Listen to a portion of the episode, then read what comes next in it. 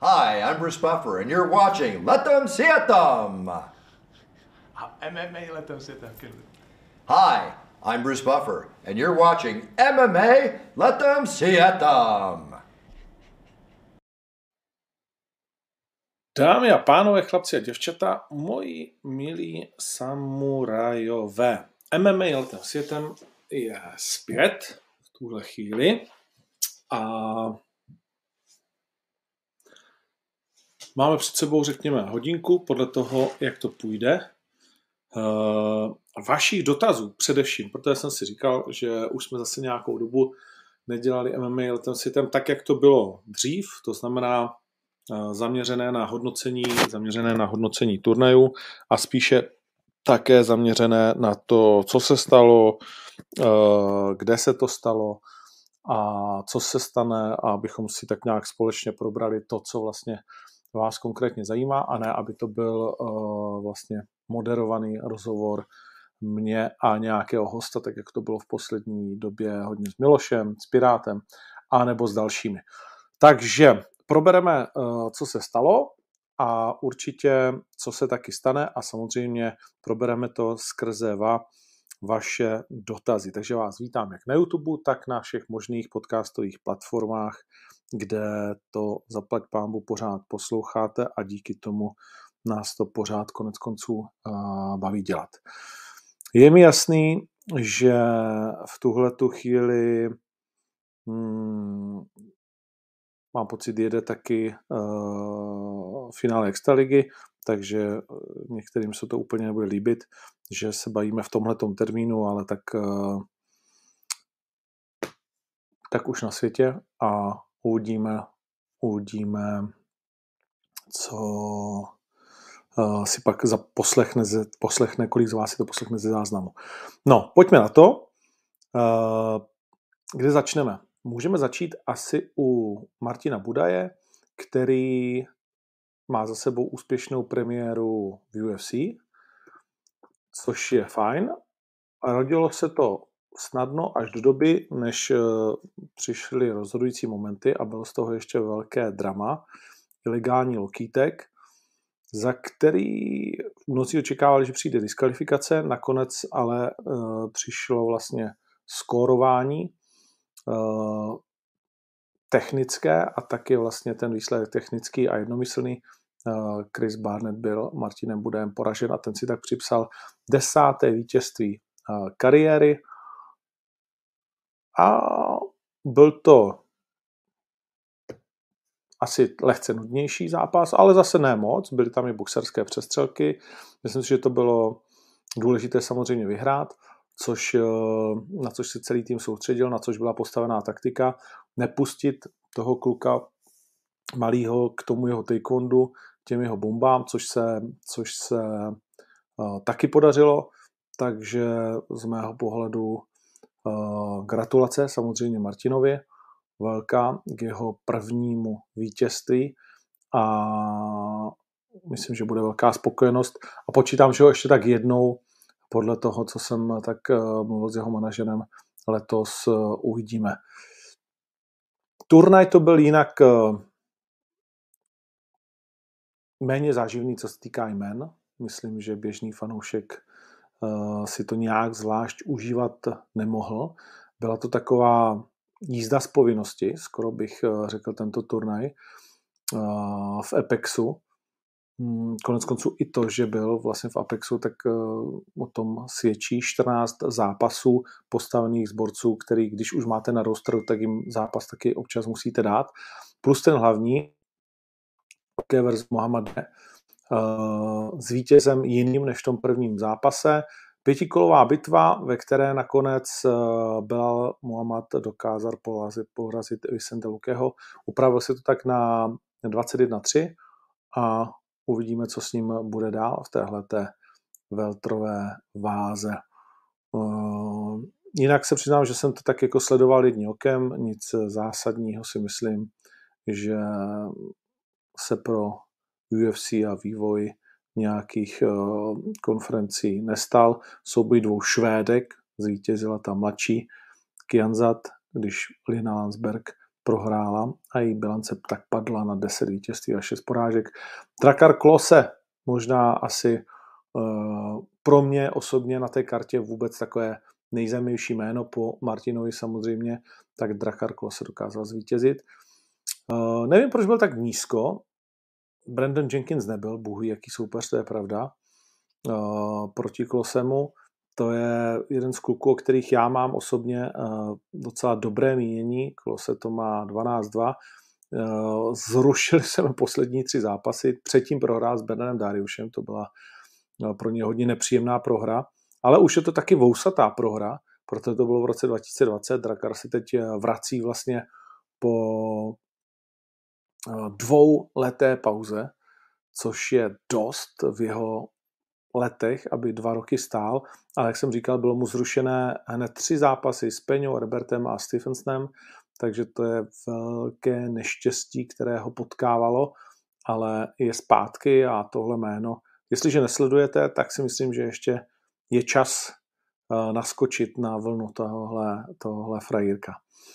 Tolik tedy k tomu úvodu, kde jsme chtěli především ocenit samozřejmě Martina Budaje a jeho výkon, jeho vlastně bezchybnou, skoro bych řekl, taktiku. A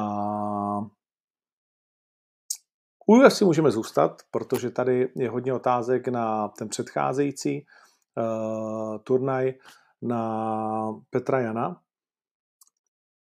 A možná to můžeme spojit rovnou i s celou tou problematikou rozhočích uh, a bodování a toho, co se teď vlastně uh, odehrává ve světě MMA, uh, čehož součástí je samozřejmě i OKTAGON a vlna rozhořčených fanoušků, bojovníků, kteří tamhle s tímhle souhlasí a tamhle s tímhle zase ne a tak dál.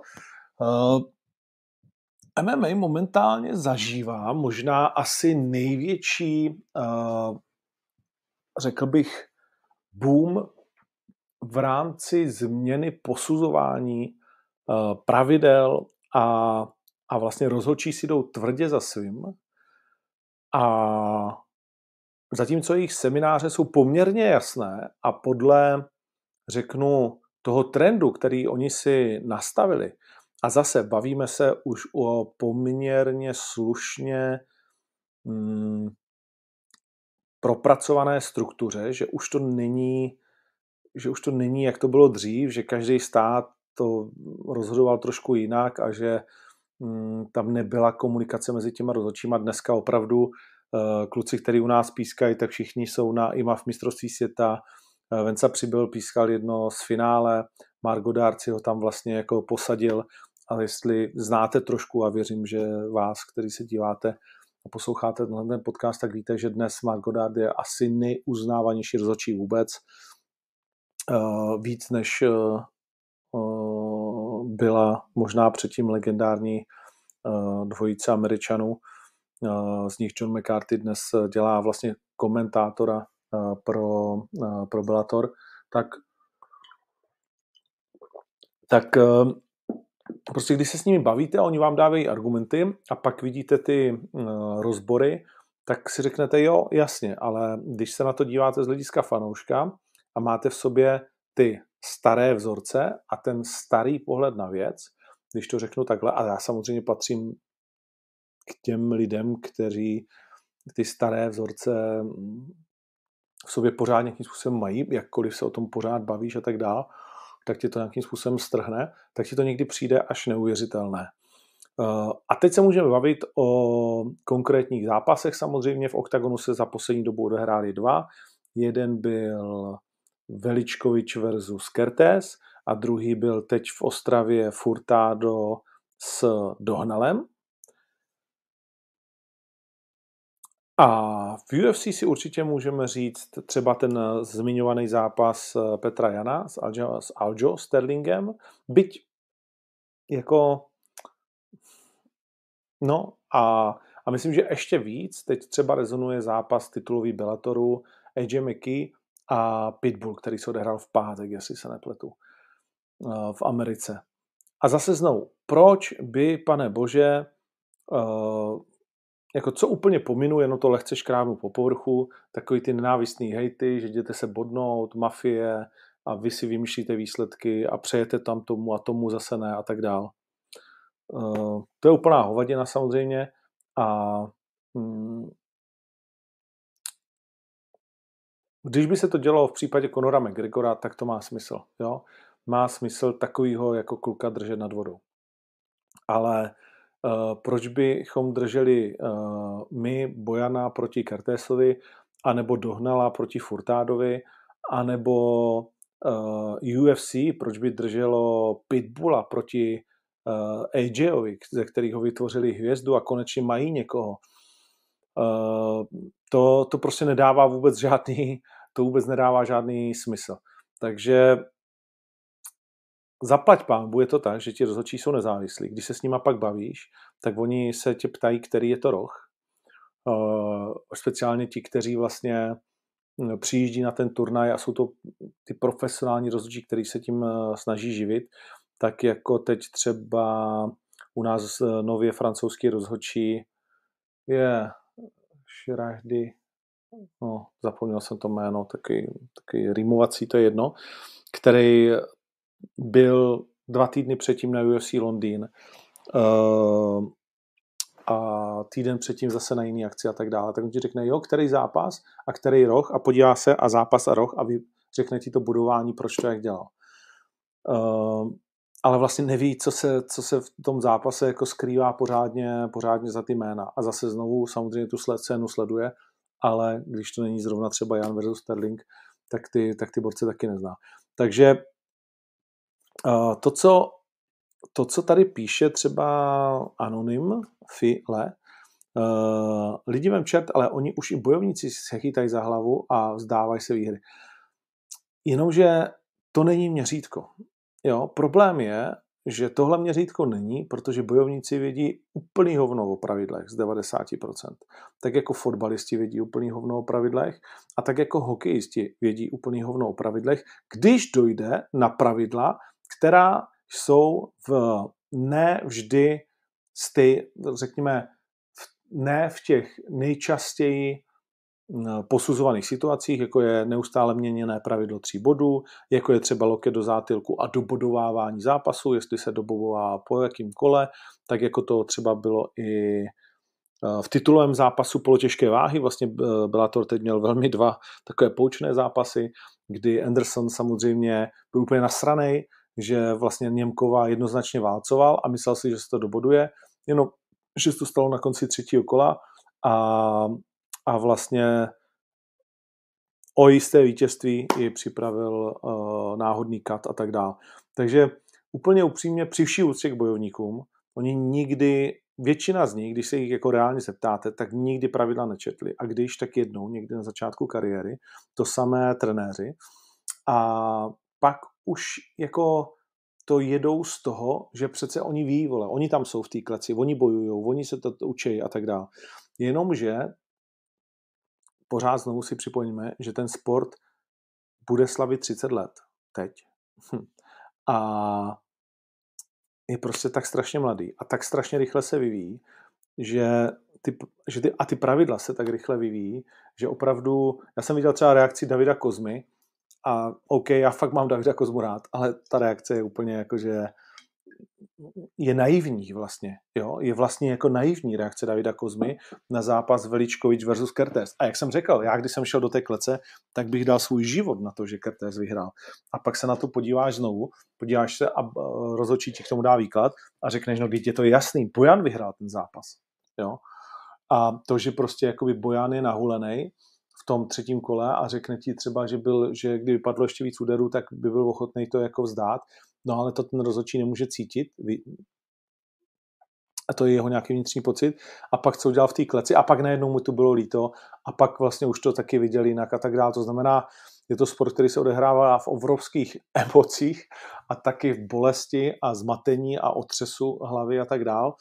A to, že se někteří bojovníci chytají za hlavu a, a kritizují to, a speciálně když to kritizují bojovníci další a další a další a je z toho nějaká vlna, uh, to je všechno fajn, ale vlastně to nemá úplně zásadní hodnotu. Byť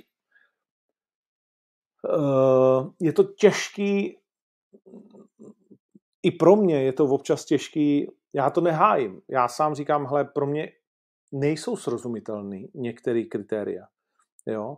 A některý rozhodčí, třeba jsme se rozloučili s jedním rozhodčím, protože z našeho pohledu nadužíval uh, kola 10-8, které pak měnili, mimochodem to byla i ta remíza, která tam byla, mám pocit, že jedno kolo bylo 10-8 a z toho vznikla remíza. A, a dohodli jsme se se sborem rozhodčí, když jsem se furt ptal, ale tohle, tady, tohle, tak oni sami řekli, jo, ty vole, to je prostě jako už moc a tak to, tak to změníme. Takže mm,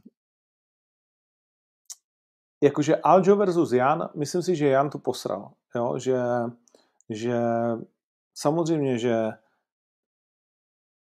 prostě nějaký damage ze strany Aljamaina proti Petrovi tam byl úplně skoro až minimální, ale ta dominance v tom dostatečném počtu kol byla prostě taková, že ty kola vyhrál. No.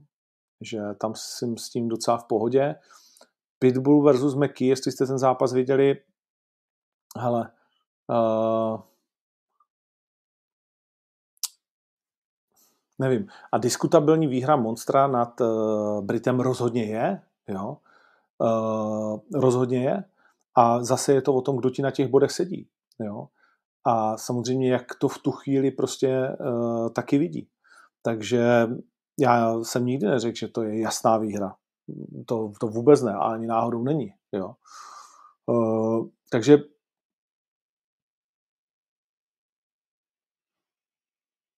Takže, takže tak. No. Nevím, nevím, co k tomu prostě víc říct. Mm, vlastně o tom mluvím kvůli tomu, abychom si řekli, že jako promotér, když bych měl Konora ve svý stáji, nebo někoho prostě, řeknu, když by Carlos třeba měl, vypadalo by blbě, když by Carlos měl nějaký diskutabilní výsledek, jo, tak v tu chvíli samozřejmě Carlos versus jako kdokoliv, tak pro OKTAGON je určitě lepší, když eh, vyhraje Carlos. Jo? O tom se asi nemusíme bavit ze všech marketingových a tak eh, možná důvodů, protože to český Conor McGregor, ať už to někomu líbí nebo ne, tak, eh, tak v tu chvíli by mi bylo jasný, že lidi začnou jako nás podezřívat, že jsme se pokusili to nějakým způsobem ovlivnit. Ale v zápase jako Bojan versus Kertéz anebo Dohnal versus Furtado um, jako opravdu nevím, jak to někoho napadne. A, a hlavně nevím, jak si někdo myslí, že, že by nám to k něčemu jako by bylo, co bychom tím prostě získali. Jako jo, když nic, eh, ty nepotřebuješ nic víc, než aby vlastně všichni fanoušci a tak dále byli spokojeni a ne, aby si, eh, aby si místo toho, jak byl fantastický turnaj v Ostravě, musel řešit, eh, co udělali prostě jakoby rozhočí. Ale to je problém, myslím si, skoro každýho Eh, každého finančního sportu. Tak, mm, vrátím se trochu na začátek.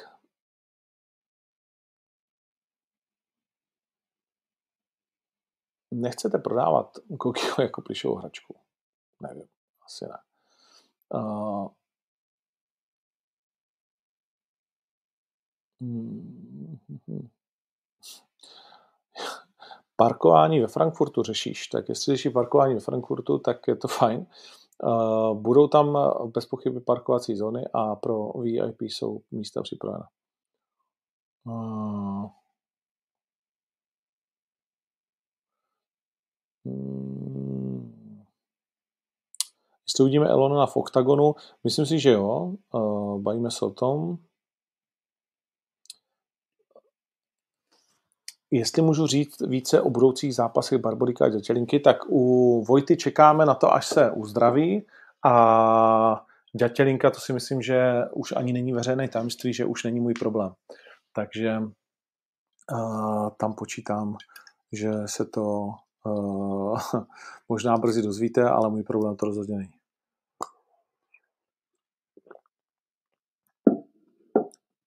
Attila versus Procházka v té nejlepší formě. Myslím, že je to strašně těžké uh, posuzovat, protože Attila v té nejlepší formě je určitě zvíře a pořád se do ní dokáže dostat. A pořád si myslím, že by Prochymu dokázal velmi, velmi za, za, zatopit.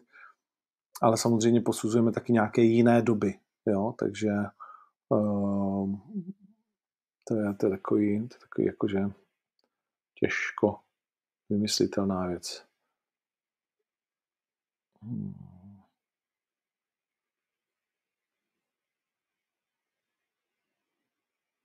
Podle týzou to vyzerá na konci roka odveta Atila Vémola. Nevím, jaký týzy se díváš, já jsem nic takového neviděl. Johan. Uh, money peněz, určitě velké téma. Uh, hm. Já osobně samozřejmě uh, nejsem rád. Jo. Uh, nedávno jsem se o tom bavil s jedním manažerem, že to je v hajzlu, že s tím musíme něco udělat uh, v rámci MMA, že ty nainvestuješ velký peníze do borce, do proma a tak dál a pak vlastně uh, kdykoliv přijde striček Dana a, a seš jako nahranej. Což uh, představ že by to tak bylo ve fotbale, jo, nebo uh, v NBA, nebo já nevím, v nějakých prostě velkých sportech. To vím, že to tak je tady v rámci jako hokeje, že ti tady z Česka vykousnou kohokoliv a taky vím, jak je hokej s tím dlouhou dobu nespokojený a že se tam řeší nějaký výchovný a podobně. Eh, v tomhle směru je to samozřejmě absolutně vlastně debilní, mm, ale má to několik rovin. Já to Matějovi bez pochyby přeju, ať si jde za svým, Myslím si, že je schopný porazit v podstatě kohokoliv, koho proti němu v kontendru uh, porazí. Uh, myslím si, že už je připraven i na těžší soupeře tady. Uh, trošku mě mrzí, že, že když jsem to tady říkal a tady jsem se snažil ještě o, a to měl, a měl dobrý soupeře, to ne, že ne, o těžší soupeře, tak uh, ho prostě furt uh, trenéři brzdili, Eh, ta jeho skupina a, a nesouhlasili a teď najednou jdeme do kontendru a z kontendru do UFC.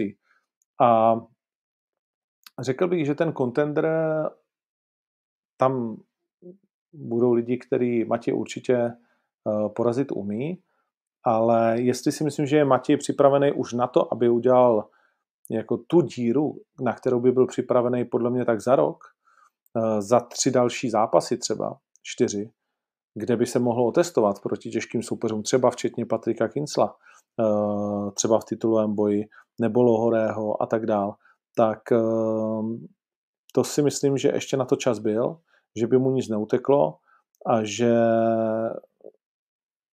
v tomhle směru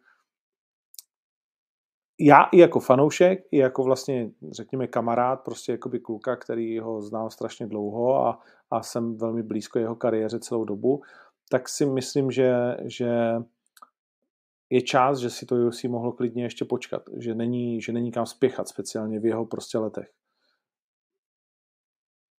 Měřil bych to možná třeba očima virtuálního zápasu uh, peněz versus mach.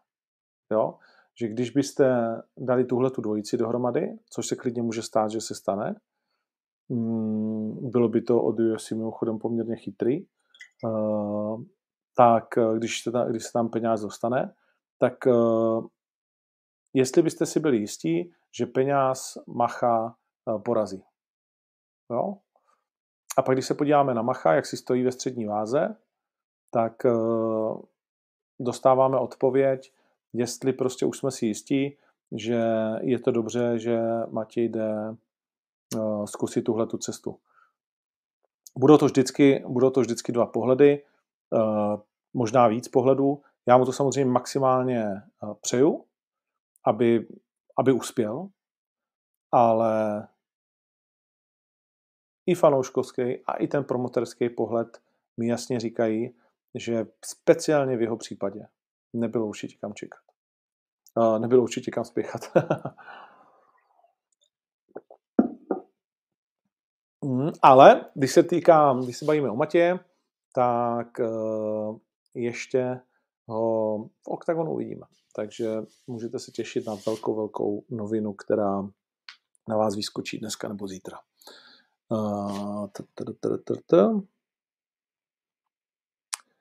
Jestli pomohlo vypnutí streamu na typ sportu kupovanosti pay-per-view, Řešíme ty čísla, je to, je to poměrně sofistikovaná analytika a, a máme z toho nějaký pocit. Tipsport teď nebude ani při undergroundu. Uh, uvidíme, jestli vlastně teď se máme domluvit, jak to, jak to bude, jestli budou mít prelims nebo ne. Zítra máme schůzku. A je to, je to samozřejmě nějaká interní věc, ale samozřejmě nějaká změna tam, nějaká změna tam byla a my si musíme vyhodnotit, jestli to stojí za to, nestojí za to a bavit se vlastně jako s naším partnerem o tom, co je tedy, co je tedy pro obě strany validní. Asi tak.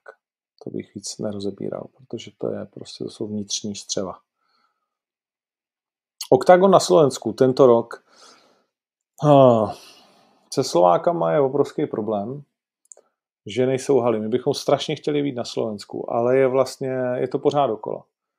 Velká hala jenom nepela, do Košic se přiznám, se nám nechce, protože je to strašně těžký trh, z Bratislavy tam lidi nechtějí jezdit, je to daleko, velká hala, bla, bla, bla. Vlastně pro všechny je to daleko, to znamená, všechno se jenom násobí, ta cena.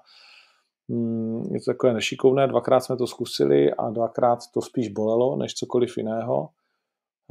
Co se týká turnaje, mm, který jsme zase nemohli uspořádat kvůli koroně, což byl původní Octagon Prime, tak eh, tam jsme se domluvili s Jurou Winkelmešem, myslím si, na nakonec nejlepším možném řešení, které v následujících dnech, týdnech oznámíme, takže diváci se můžou těšit, že to bude takový mix toho, na co byli zvyklí a mix oktagonu, tak myslím, že to, že to bude prostě taková nejlepší možná varianta, ke které jsme nakonec došli. A představuje se Hunt Arena, žádný jiný slovenský mm, zimní stadion než Nepela uh, v tuhle tu chvíli, alespoň podle toho, co my máme zažité, ať už je to v Žilině, teď vím, že se vnitřně něco opravilo, ale je to 3-4 tisíce, tak možná jako ještě jedno místo, ale je to strašně eh, těžké vrátit prostě OKTAGON na Slovensko. Když jsme to udělali v Šamoríně, eh, tak eh, to taky, že to není Bratislava, takže do těch 15 minut za Bratislavu jako neúplně všichni chtějí jet, tak z toho jsem, přiznám se, byl trošku zklamaný a, a neúplně jsem to chápal, protože to byl fantastický turnaj podle mého názoru. Ale, ale OK, byly samozřejmě podmínky, jaký byly, takže to zase nemůžeme, nemůžeme kritizovat, protože covid a válka a, a všechno, tak mm, jsou to těžké roky a těžké měsíce a, a to naše rozhodování musí být taky taky biznisové. Takže tak, no.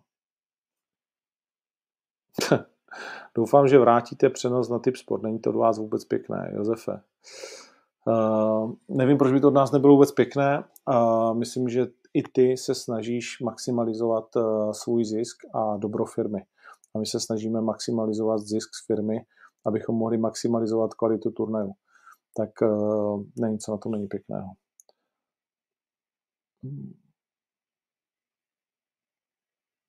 Juráček versus Ekerlin by smysl dával, ale to by musel být Matuš zdravý, takže ten teď je dlouhodobě mimo hru.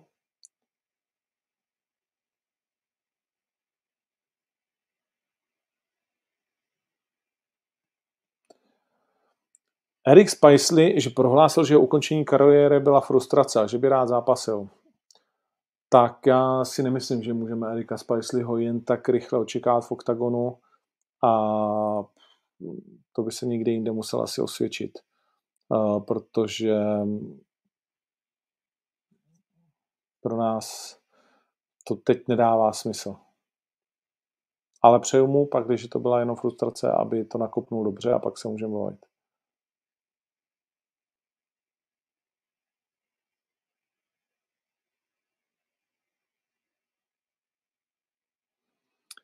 Viktor Pešta v PFL, jestli jsme přišli definitivně zápas Vemola versus Pešta, myslím si, že nikdy neříkej definitivně, eh, ale v tuhle chvíli bez pochyby. A to už ale nějakou dobu víme.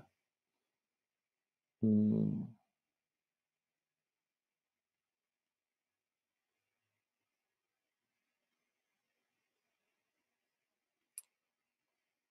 A mám nějakou další otázku.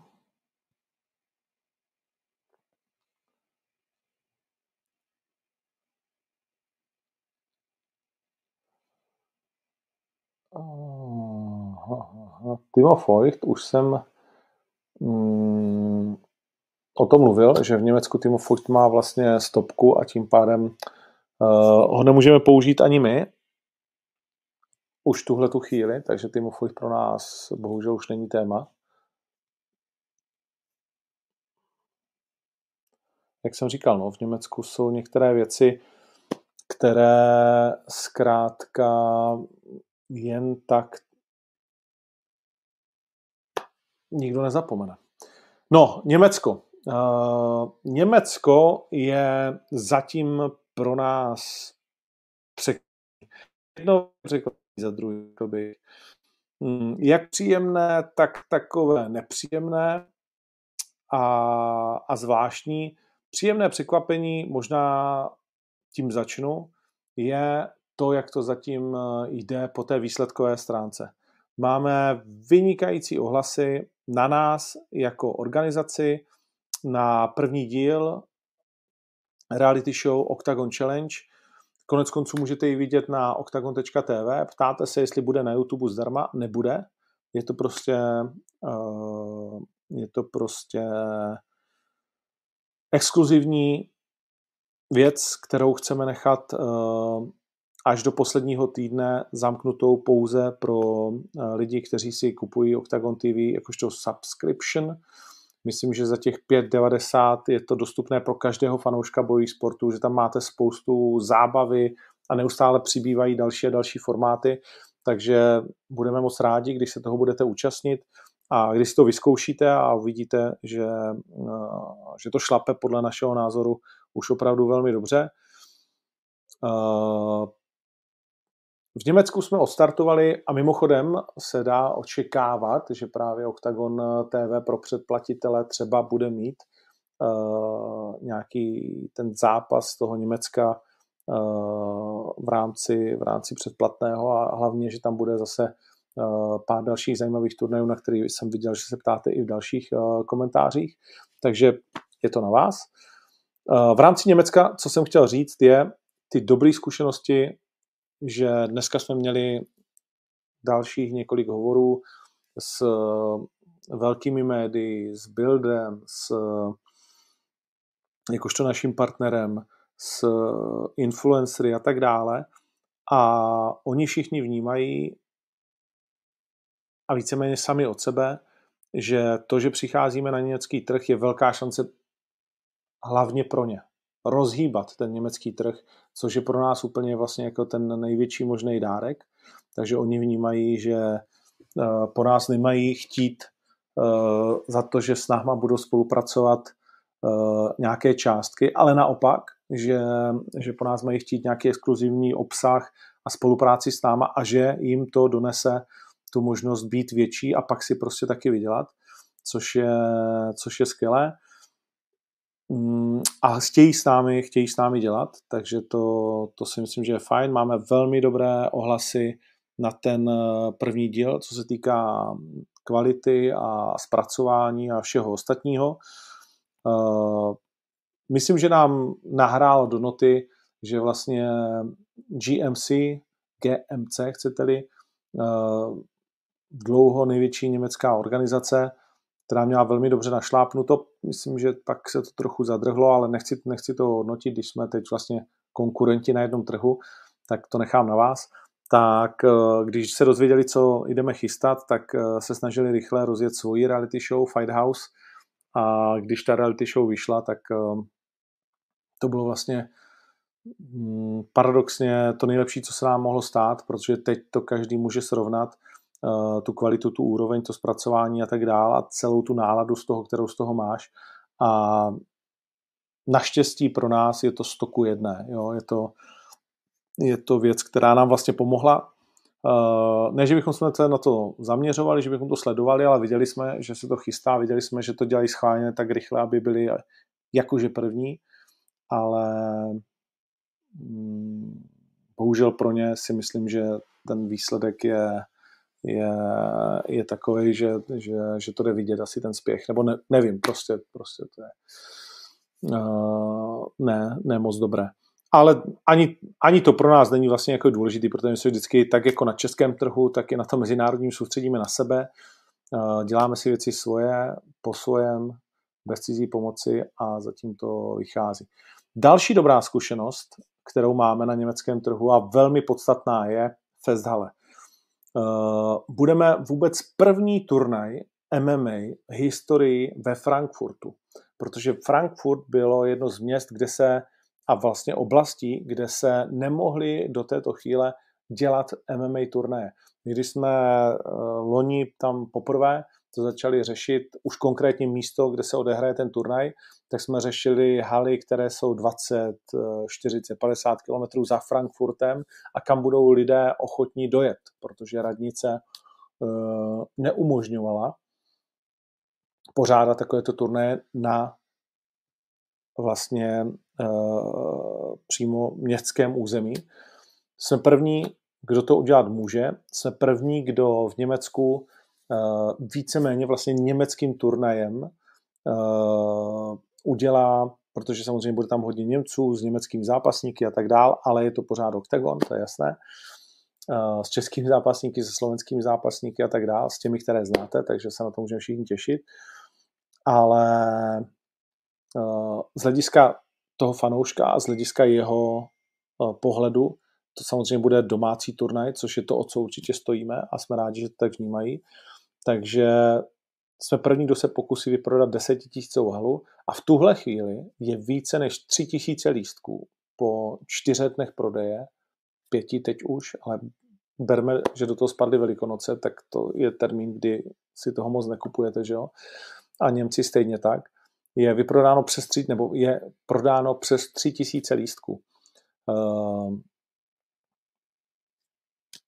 to se přiznám, že předčilo mé nejlepší očekávání. A, a z toho jsme nadšení, protože je to víc než eh, většina německých organizací, kdy prodala na nějaký svůj velký turnaj. Je to stoprocentně rekord v rychlosti eh, prodání lístku na německém území, když nezapočítáme UFC, jak říkám, když započítáme organizace eh, domácího typu a, a zbuzuje to velký halo. Zbuzuje to velký halo, cítíme to, to očekávání, ten tlak, mm, ty dotazy a z toho jsme, z toho jsme vážně nadšení. Takže to je, to je velký úspěch.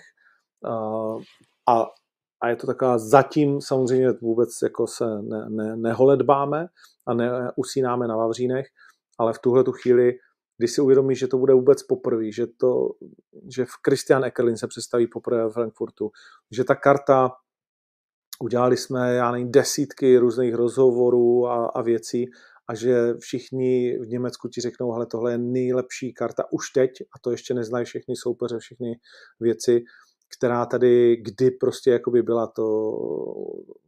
Dneska jsme se bavili s klukem, který má přes 300 tisíc na Instagramu a je to vlastně největší influencer eh, na YouTube, na Instagramu další, já nevím, stovky tisíc.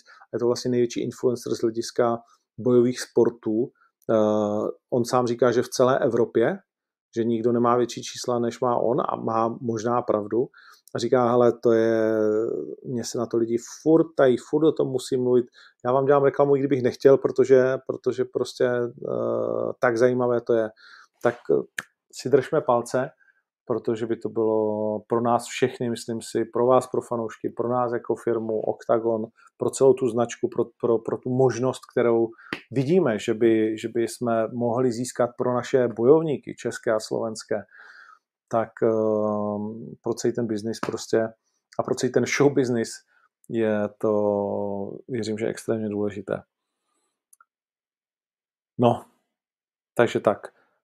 Pak jsou tam samozřejmě negativní zkušenosti a to je, že Německo je takové jiné Turecko eh, z hlediska toho, že nic neplatí, eh, všechno je nespolehlivý, lidi, kteří mají s tebou pracovat, jsou na velmi jako nízký úrovni z hlediska kvality, eh, že samotní prostě, jako my jsme si tam našli pár německých spolupracovníků, který jsme vykousli z různých eh, firm opravdu kvalitních a oni sami říkají, ale to je, to je šílený. Jako, tak to tady chodí, ale je to šílený.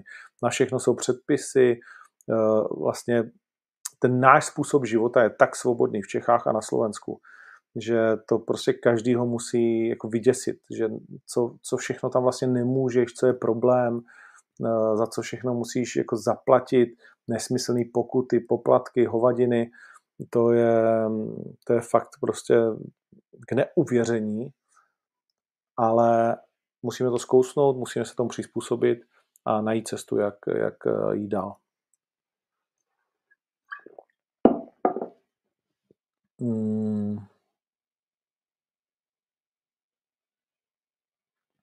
Martinek, jestli byl rád, že se nepotkal s Buddy, myslím si, že ne, že by si uh, určitě Michal Martinek věřil na Buddyho a že ten zápas určitě dřív nebo později bude chtít.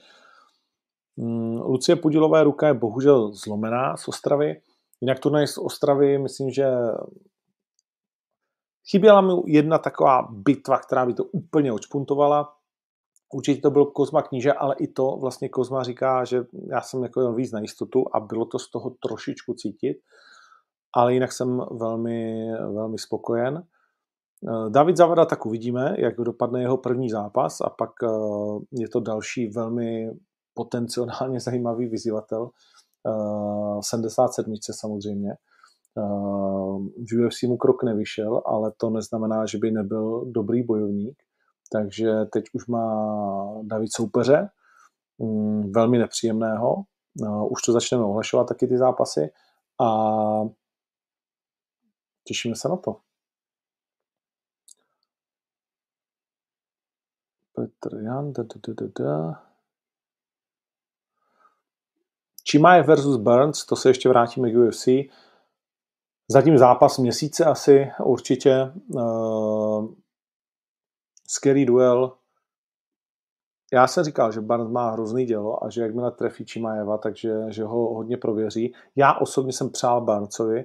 Chimaev mi není vlastně ničím nějak zvlášť blízký, ale kvalitní bojovník to teda je, ukázal, že má i bradu. A jestli se mě ptáš eh, na, na to, jestli to bylo správné rozhodnutí, já bych řekl, že spíš ano, jakože jsem s tím v pohodě úplně.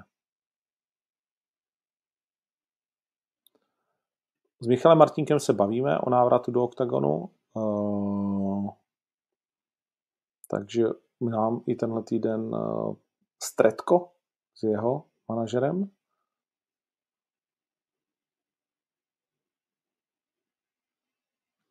Zápas Kareš versus Vondráček eh, má nový termín, ale to nechám na promotorech, aby si ho oznámili.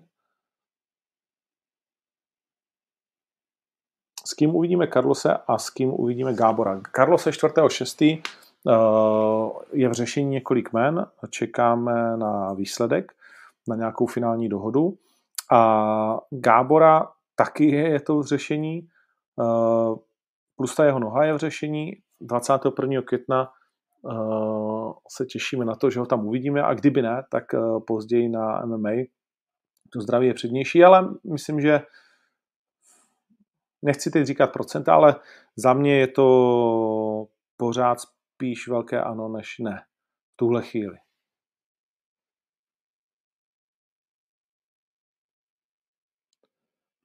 Jakub Knotek ještě k pravidlům. Problém je, že velké množství lidí vůbec nejsou schopni posoudit, na co si dělají, i když to vidí. Lidi netuší, jaké jsou vlastně pravidla. Eh, to souhlasím, jo, to souhlasím, eh, ale tak to prostě je, no. Hmm piju maču. Jestli někdo ptá, co to zrovna piju. Ale neboj, mám tady i kirvy. Hmm.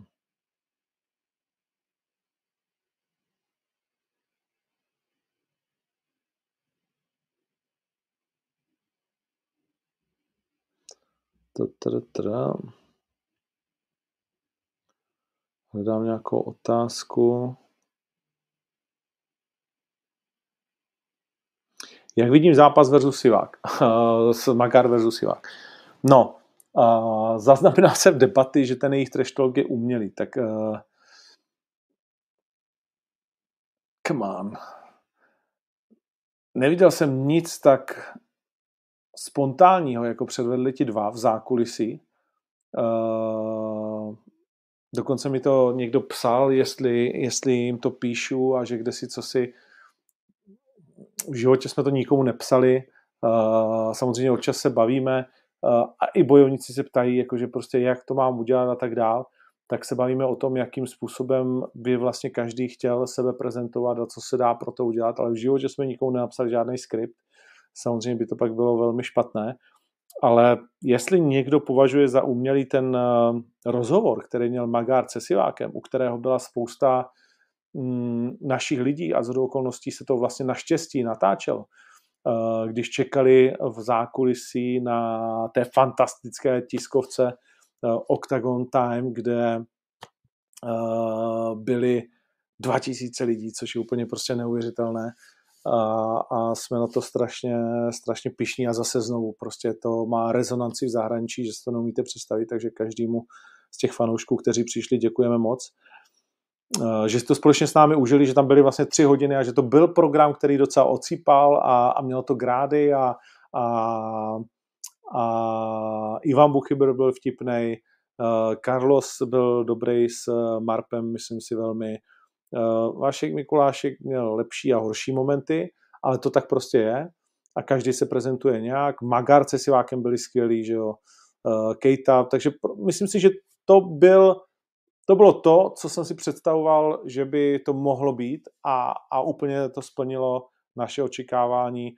Novináři se ptali, myslím si, že taky, jako, když jsme u toho, podle mého názoru, nechci si dávat nějaký velký kredit, ale, ale vím, že se na to kluci dívají, vím, že to slyší a evidentně nad tím přemýšlí a bylo fajn vidět, že že ta tiskovka po Ostravě prostě byla jiná, alespoň pro mě prostě uh, byla jiná, byla lepší.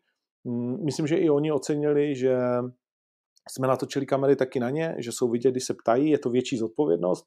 Přeci jenom dívá se na to, já nevím, můžeme mrknout, kolik lidí vidělo tiskovku po Ostravě, ale řekl bych, že to budou desát, desítky tisíc kluci, tak jak jsem říkal, si můžou pro sebe urvat nějakou tu slávu sledující a ať chceš nebo ne, ty vole, proto to dělají, že jo, dělají to proto, aby se tím eh, ve finále mohli živit a, a měli, mm, měli z toho živobytí, což je úplně, což je úplně správně, aby každý z těch ksichtů, včetně těch novinářů, byl uh, nějaká, nějaká značka a byl rozpoznatelný pro fanoušky, tak to, tak to prostě je. A když to někdo vnímá jinak, tak to, uh, omlouvám se, ale vnímá prostě špatně. 152 mm, tisíc, no tak to, to je rozdíl, jestli tě 150 tisíc lidí zná nebo ne. A ví, kdo se ptá a ví, jestli se ptáš blbě, anebo jestli jsi připravený a, a ptáš se dobře a jsi vlastně jakoby přínosem a pak se jako fanoušek už můžu těšit na tvý dotazy, číst tvoje články a mít tě tady nebo tady. To je prostě rozdíl. Takže myslím si, že uh, to, co jsme říkali s Pirátem a ta kritika, uh, ale dobře míněná, že si taky, um, že taky tomu pomohla a že jak na té tiskovce, tak na té pozápasové tiskovce, mám tím ještě ten Octagon Time před těma dvěma tisícema lidma, tak na té pozápasové tiskovce, takže to mělo najednou zase, že nás to všechny posunulo, že to posunuli ty kluky novinářské, já jsem tady zapomněl samozřejmě na Libora Kalouse posledně, tak tomu se omlouvám, protože to určitě je uh, top 3 uh, kluk, který o tom psal a snažil se a má za sebou zápasy v době, kdy většina těch kluků, co o tom dneska mluví nebo píšou, ještě vůbec nevěděla, co to je. Takže Libor Kalous 100% patří do toho úzké skupinky opravdu lidí, o kterých má smysl se s nima bavit nebo číst jejich věci a, a, a nebo brát jejich názor jako něco, nad čím se třeba jako já, promotér, můžu zamyslet a říct si, ty vole, tady jo, tady ne, tohle je zajímavý, tohle je hovado. Uh, jo, prostě, že to je fajn, že se takhle posouvá. Takže, takže jsem cítil, že tam, že tam ten, ten nový impuls, ta jiskra Eh, byla správně zažehnutá a byl jsem z toho, s Pálem jsme se bavili, s ostatníma zápasníkama jsme se bavili, s Danem Škvorem a tak dál, že, že jo, že to, že to mělo smysl a že, že oni sami uh, i kníže byli spokojeni s tím, jak to celý vypadá. I Petr Mostr kníže se tam potom fotil s fanouškama rád a rád cítil tu jejich lásku. Jo? Tak, uh, takže tak to je. A zápas Sivák Magard, Hm, abych se k tomu vrátil, vidím jako jeden eh, z fantastických zápasů, na který se tam můžeme těšit. Teď jsme zveřejnili Mazuch versus Apollo. Puh, uh, dlouho jsem z toho turnaje byl takový, že jestli to neděláme na sílu, řeknu to, řeknu to, jak to cítím, jestli to neděláme na sílu jenom kvůli Carlos Marpo, že, že víme, že to všichni chtějí vidět a že teď jako jak to zvolíme. Protože na začátku to bylo, dáme Carlos Marpo box a pak zbytek bude uh, pyramida vlastně jako underground. A bude to postoj, to, co už lidi znají. A pak ale čím dál tím víc bojovníků, že, chce, že by si chtělo vyzkoušet box a čím dál tím míň bojovníků, uh, který jsme přivedli na svět uh, undergroundem, na ten svět, kdy je lidi začali vnímat a jim se to začalo takhle líbit, tak uh, bylo tak nějak, řekněme, uh, uh, ať už nám pochutí, my jim pochutí, a, a nebo prostě to dávalo smysl, tak jsme začali přidávat boxu. Teď to vypadá, že budou dva až tři undergroundové zápasy. Greguš, kterýmu jsme to slíbili a který si to absolutně zaslouží, protože nám dvakrát trhal uh, třísku z paty, takže to se těšíme, že ten, zá, že ten turnaj buď vykopne, nebo bude druhý prostě ale že si uh, znovu zaboxuje v Outu aréně kluk od Aplika, který předvádí skvělý zápasy, moc se na to těším. Uh, bude tam Manéčko, už máme i soupeře, velmi zajímavý. A ještě se bavíme o jednom zápase. Mm, no asi Vás Magár, myslím, že bude nechci říct, že to bude vysoká škola boxu, protože nechci jako boxery, jo, v jejich váze je třeba, kde jaký boxer prostě jako zvládnul. Ale myslím, že to bude vysoká škola boje a že to bude hlavně prostě jako super zápas. Jo.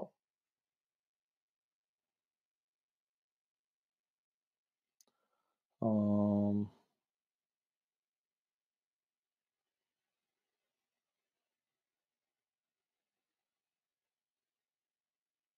Kozma versus Brito je ve vzduchu. Hmm. Octagon Challenge Německo bude s titulkama. Hmm. Dubbing jsme neuvažovali, protože dubovat to jedním hlasem asi nemá smysl. A myslím, že jsme v době, kdy ty titulky prostě by neměly nikoho uh, urážet.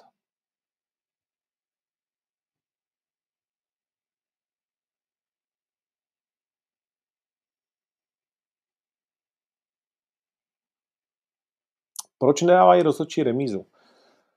Uh, nastavení pravidel MMA je takové, že k remíze by vlastně nemělo dojít. Že se máš, uh, protože ty jako rozhodčí si vyloženě literou pravidel nucen k tomu, aby se rozhodl v každém prole, v kole pro vítěze. A když ty se v každém kole rozhodneš pro vítěze, uh, remíza je úplně prostě jako krajní, krajní, krajní, krajní věc, ale měl bys vždycky najít něco, kde byl ten druhý lepší při porovnávání těch eh, nejdůležitějších věcí, které, které máš eh, skorovat, tak samozřejmě vždycky dojdeš k lichýmu výsledku 29-28 při poměru 2-1 na kola.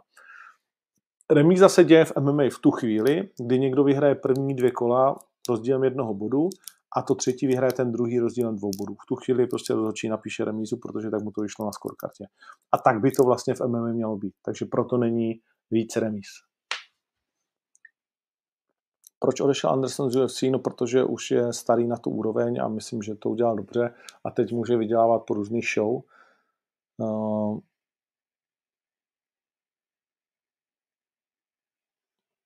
hm, Colt Cayenne, děkuji moc za, za to, co jsi napsal. Uh,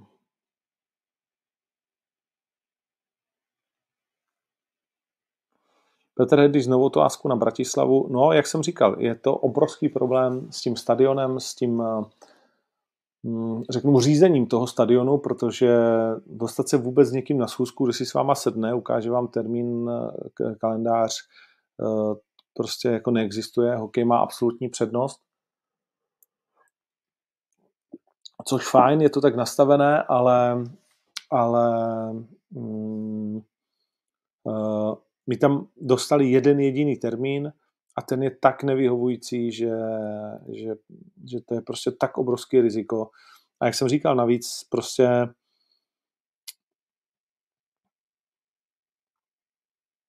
v současné chvíli, kdy ten covid a ta válka tak drtí i Slovensko, nebo tak dlouho drtilo i Slovensko, je, kdy lidi šetří peníze, je pro nás prostě obrovský riziko jít na Slovensko, byť bychom tam chtěli být víc než jednou, víc než dvakrát za rok, ale zároveň pro nás není možné jít do haly pro třetíce lidí. To při našich cenách bojovníků eh, to prostě nejde.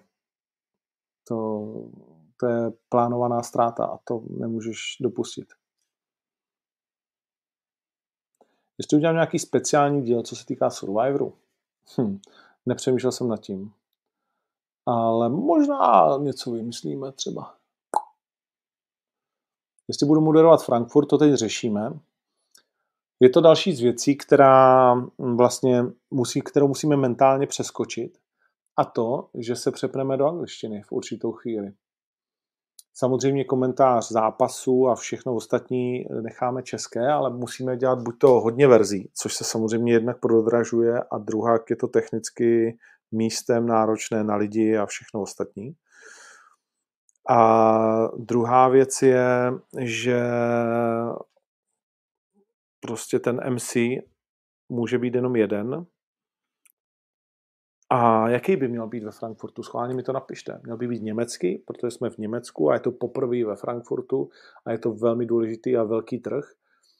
A bude to finále německé výzvy a tak dál nebo by měl být český, protože jsme sakra československá organizace původem a tak dál, a nebo by měl být anglický, protože chceme být evropská organizace a angličtina a speciálně to, co říká MC, tedy já v kleci, už je dneska, uh, je to hodně o tom vibu. Jako reálně až tak moc neposloucháte to, co tam říkám, ale jde o to, že, že toho bojovníka prodávám, že prostě kolik vyhrál a tohle a to všechno dokážete Eh, ve španělštině prostě slyšet a pořád tomu vlastně budete rozumět, k tomu je tam ta tabulka a všechno ostatní, takže, takže vlastně je to o nějakém vibu, zvyklosti, obřadu, je to určitý obřad, že jo, a, a vlastně už je to dneska trošku jakoby jedno, v jakém je to jazyku a jde jenom o to, aby ti ten moderátor dodal tu chuť, jo, tak je to tady, teď se na to chci podívat.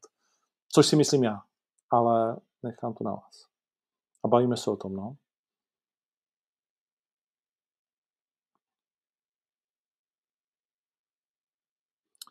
Pro Pauluse jsme domluveni na plánu, ale zveřejňovat to tím nebudu. Jiří Macháček, zajímavá příspěvek do pravidel. Přesně, jsem hokejový rozhodčí 15 let a sám mám pocit, že hokejové pravidla ovládám tak na 90% a to se učím před každou sezónu a vždy se něco změní. Takže to je přesně jak říkám, no, to, to je těžký. Neměli by si ty pravidla posílat s tím směrem, Ranhojič, aby byli ve shodě s dominancí bojovníka v ringu. Má pocit, že to budí hodně negativní emoce a svým způsobem to sportu škodí. No a teď na jaký zápas se ptáš? Protože když se opravdu podíváš na ten zápas Kertes versus Veličkovic znovu, tak u Matého Kertese je vidět několik knockdownů, které inkasoval, tvrdší údery, které inkasoval. Jo? A pak samozřejmě jako velká práce dopředu. Uh, a ty hodnotíš kolo po kole. Ty nehodnotíš vyznění celého zápasu. Jo? Že kdyby se hodnotilo vyznění celého zápasu, tak by spousta zápasů dopadlo jinak. Ale když se to hodnotí kolo po kole, uh, tak prostě častokrát ten, kdo je víc zbytý, tak vyhraje. No. Uh, neříkám, že to je mm, nejlepší možný způsob o budování v MMA, které vzniklo samozřejmě z boxerského budování, uh, se neustále mluví a taky proto se to neustále mění, protože se to strašně jako rychle rozvíjí a mění. Teď si myslím, že ty pravidla jsou právě nastaveny tak, aby ten efektivnější bodec, aby ta damage, uh, aby ta dopadovost a signifikantnost úderů vedla a je to právě tak v tom MMA, že i když ty děláš pim, pim, pim, pim, pim, pim, pim, pim, pim a pak přijde z druhé strany ale boom a ty jsi otřesený, tak to jedno boom je víc než ten šicí stroj. A jak říkám, no, je to je to čím dál tím těžší být rozhodčí MMA.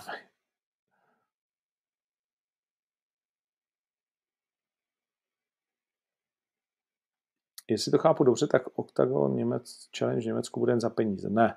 Octagon Challenge v Německu je na Build TV. A Build TV má několik platform, má televizi, má YouTube a pak má ještě Build Plus. Vysvětloval bych to dlouho, sám totiž eh, jsem s tím měl problémy a abych to vlastně jako pochopil tu posloupnost, jakým ten mediální dům pracuje. A tam je to samozřejmě něco je pro předplatitele, aby si měl prémiový obsah, ale pozor, těch je milion dvěstě tisíc, takže to není jako úplně málo. Eh, je to čtyřnásobek, trojnásobek O2 TV třeba, když bychom to měli přirovnat. Je, pak má další platformu, která je vlastně zadarmo, tam to půjde v nějaký čas, pak má zase jakoby YouTube, tam to prostě půjde taky jako v nějaký čas. Takže eh, a samozřejmě to Německo tam ty lidi chápou taky čím dál tím víc, že za ten obsah se musí platit, že jsou zvyklí platit za fotbal absolutně a čím dál tím víc a že se přesouvá taky a tak dále. Tady jsme si na to taky nějakým způsobem speciálně v naší bublině už zvykli, ale je taky fakt, že spousta lidí na to remcá, jakkoliv ten covid to posunul dopředu, protože ten online svět se brutálně zvětšil, ale také zmenšili se podíly samozřejmě jednotlivých hráčů.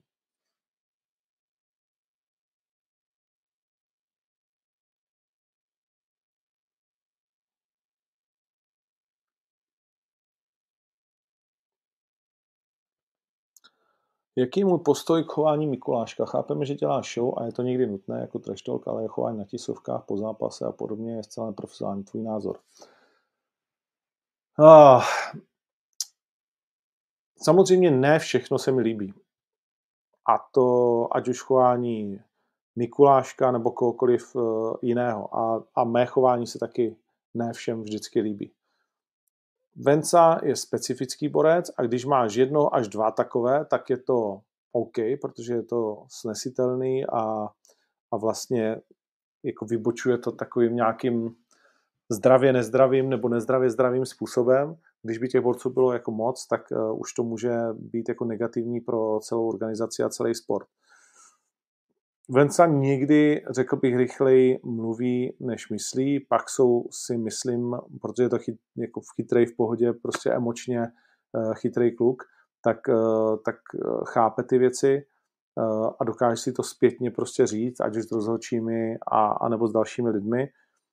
Mm, na té tiskovce, na kterou se ptáš, na ten time, si myslím, že tam byly dva momenty, které ujeli ale zase znovu, ty jsi pod nějakým tlakem, jsi pod zhazování, eh, chceš být zajímavý samozřejmě, udržet ten nastolený rytmus není jednoduché a, a tak ti to někdy prostě jako ujede. Ale nestalo se nic, za co bych jako mu zavolal a řekl, tak to se úplně prostě posral a, a skončili jsme nebo něco podobného. Takový pocit jsem tam neměl, byť jasně několikrát mi to skřípalo, ale ale to je daň za to, že to pak zase několikrát je fantastický. No.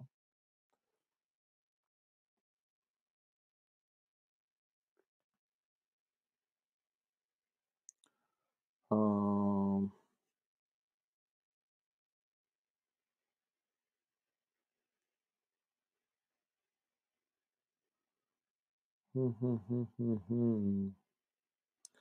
Hledám nějaký nový dotaz, který tady víceméně není. Uh,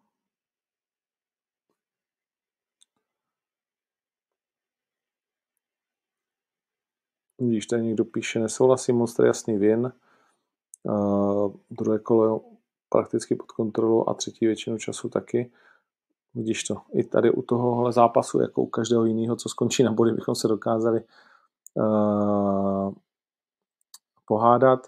Big John se vyjádřil, že Aljo v žádném případě neměl ten zápas vyhrát, vím o tom, uh, respektive první sportní kolo, které rozhodlo. Vím, že pak s ním měl Aljo nějakou přestřelku a že se mu v úvozovkách neomlouval, uh, ale že to nějak, že to nějak řešili.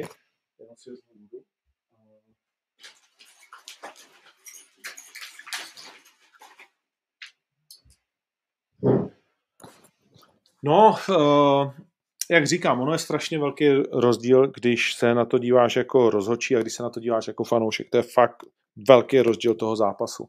A sám jsi někdy překvapený, když se na to díváš jako rozhodčí, co ti pak na tom papírku vyjde na konci toho kola. Tak jo, takže nevím už, jak dál bych tomu pomohl té diskuzi v tuhle chvíli. Brito versus Briček je nesmysl o vyzývatele. Uh, protože Briček je 8-4 za prvý už a ne 7-7 a čekáme na nějaký jeho zápas. Uh,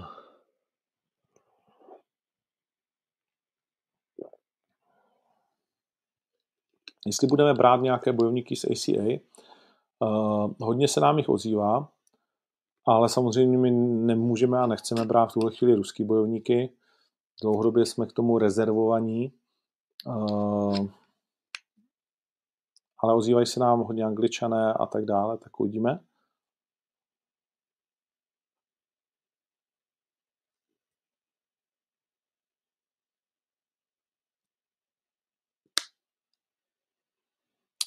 Tomas Narmo, uh, už se mě na to někdo ptal. Uh, musíme si promluvit no, s Tomasem Narmem, protože jedna věc je dobrá show, druhá věc je taky dobrý boj k tomu přidaný má zraněnou nohu, smůla, dobrý, ale musí to mít prostě mm, nějakou úroveň uh, hodnou oktagonu, tak uh, myslím, že ještě má zápasy, ale ještě jeden zápas uh, si dáme určitě, který, který ho musí prověřit a on nám musí dokázat, že má smysl v tom pokračovat.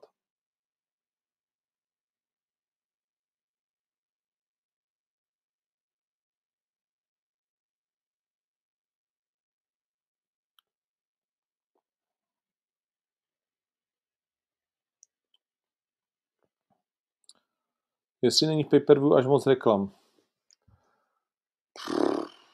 A... Ale není jich víc než v nějakým televizním přenose, takže si nemyslím. Hmm. My prostě ten reklamní prostor, který máme, musíme prodat. Jo? Uh, nejde, můžeme, můžeme si vybrat. Buď zdráhneme pay-per-view, ještě o nějakých třeba 5 euro na 20, a pak tam ty reklamy být teoreticky nemusí. A, a nebo, a nebo prostě ty peníze někde najít musíme. A ty peníze jsou prostě v těch reklamách. Jo.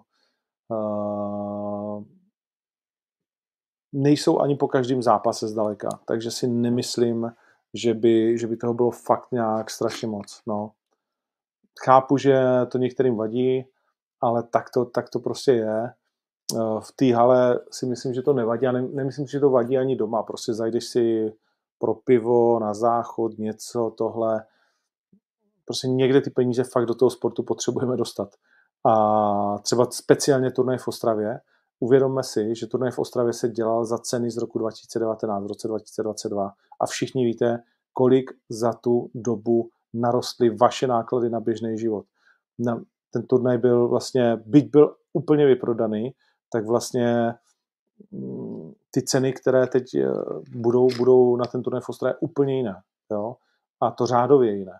Takže mm, ty peníze ztratili jenom na inflaci, prostě 15% za ty tři roky, co leželi na tom účtu a my jsme k ním neměli přístup. Takže si to spočítej, kolik ti sežere dání, inflace eh, a pak reálná hodnota toho, co ty nakupuješ, protože reálná hodnota věcí, kterými nakupujeme, roste daleko víc prostě než inflace. Jo? Takže uh, jak říkám, některé ty peníze musíme nabrat. Abdul Dria je pomalu ready, takže se můžeme bavit. Hmm. Pro Terezu budou to vypadá, že mám pomaličku zajímavou soupeřku.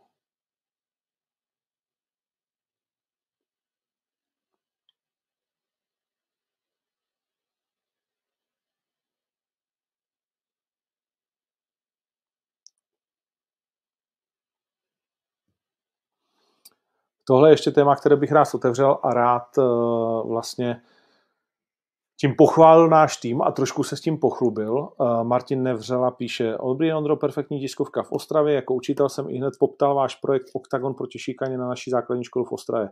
Budete vítáni s otevřenou náručí. Což je absolutně super a to je vlastně věc, která, uh, jak toho máme tak strašně moc, tak mi teď unikla trochu, ale ale myslím, že ten projekt, anebo to vykopnutí toho projektu se brutálně povedlo, že já jsem tomu měl nějaký keci, ale ta reakce je daleko lepší, než jsem si představoval. Takže musím dát zapravdu našemu týmu, našemu režisérovi. Myslím, že čeština tam mohla být trošku jako lepší, že tam mohl být větší důraz na text uh, a srozumitelnost, ale Uh, I tak je to vlastně televizní věc, která je velmi podařená ve spolupráci s Rexonou, uh, sportem proti šikaně. A je to pro nás velký projekt a byli bychom rádi, kdyby bylo víc takových učitelů, víc základních škol, které o tom budou chtít diskutovat, uh, třeba s námi, anebo s někým jiným. A, a byli bychom rádi, kdybychom v tomhle směru byli schopni Eh, vlastně té věci pomoci a, a, a dát těm dětskám trošku vítr do plachet a nebo třeba svarávný směr pro ty, eh, kteří to bohužel prostě jakoby dělají a nebo se jim to třeba občas i líbí šikanovat někoho jiného, tak eh, to je super a myslím, že David Kozma je ta pravá tvář toho, toho projektu a je to, je to skvělé. Hmm. Zájem Němců o lístky ve Frankfurtě, jak jsem říkal, je prodáno více než 3000 stupenek, z čehož jsme fakt nadšení vzhledem k tomu, že to prostě ještě nikdy Německo jako takovýhle start nezažilo a i kluci v Německu prostě koukají a ten ohlas je, je enormní. Doporučuji tam zajet, pak když máte OKTAGON rádi, chcete, Frankfurt je moc hezký město, takhle v létě, ta řeka tam, je to překvapivě hezké město, dneska stojí zpáteční letenka opravdu, že pár korun na to datum. Eh, to, co je taky hezké, je, že do Festhalle z letiště to trvá 15 minut během normálního pracovního dne vlastně v úzovkách v zácpě. Eh, fakt je to, fakt je to kousíček, takže v tomto směru, i když si budete chtít třeba koupit letadlo ve 4 v sobotu odpoledne, tak jako v půl šestý stojí, sedíte na svém místě uh, a třeba v noci můžete letět zpátky, když byste to vyloženě takhle chtěli otočit. Uh, vzpomínám si, že když bylo USC ve Stockholmu, tak uh, takhle kluci lítali, já jsem vždycky na víkend, oni přiletěli sobotu odpoledne, šli na turnaj a v neděli v 6 ráno se, se po kalbě letělo zpátky. I to se dá ale hotely jsou hned vedle, je tam spoustu míst uh, dobrých restaurací, veganský super restaurace. Možná udělám nějaké, ještě tam pojedeme, tak možná udělám před tím turnajem nějaký takový uh, Ondrův a Palův list, co ve Frankfurtu se dá stihnout za víkend, abyste, abyste třeba uh, nemuseli zjišťovat po vlastní ose. To je možná dobrý nápad. Mm-hmm. Tak myslím, že Oh, 18.50. Myslím, že toho je dost. Uh, Summerfest letos nebude, ale něco chystáme na Štvanici, která bude z největší pravděpodobností 23.7. Hmm. Jestli je reálný MMA zápas mezi Sivákem a Magardem, uvidíme. Hmm.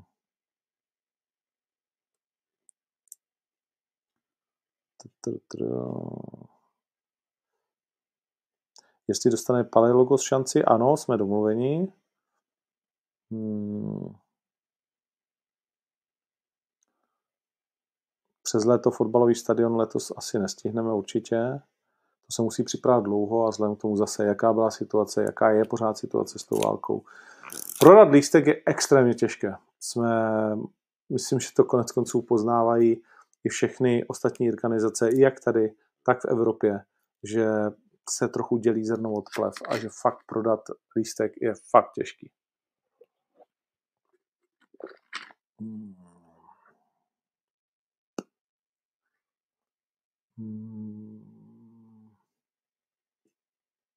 Puh.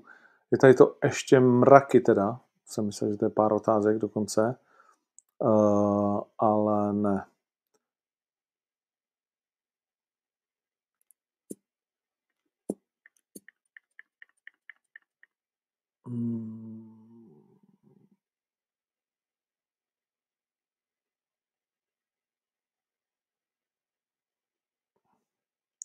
Nevím, kdo je Honza Kulich.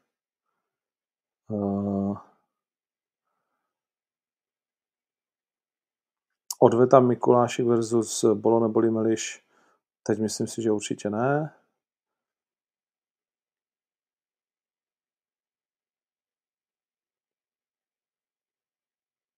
A tím to asi hasne. Dobrý, tak jo. Děkuji moc, hezký zbytek dne. Doufám, že takhle to zase po nějaký době bylo fajn. Eh, díky, že to sledujete. Budu rád za sdílení, odběr. Eh, dlouho jsem to neříkal, ale kurňa, nějak se to nehybe. 70 tisíc je fajn, ale, ale není to 100. Za poslouchání samozřejmě podcastů a tak dále, ani nevím, jaký jsou vlastně nějaký soutěže a taky já musím pro to něco udělat, vím to, no. Ale snad se tomu blížíme. Tak díky moc a hezký den. Ahoj, Fight Life pokračuje. Jo, ještě jedna věc. Už jenom něco přes 5000 stupenek zbývá do Outu Areny na 21. května.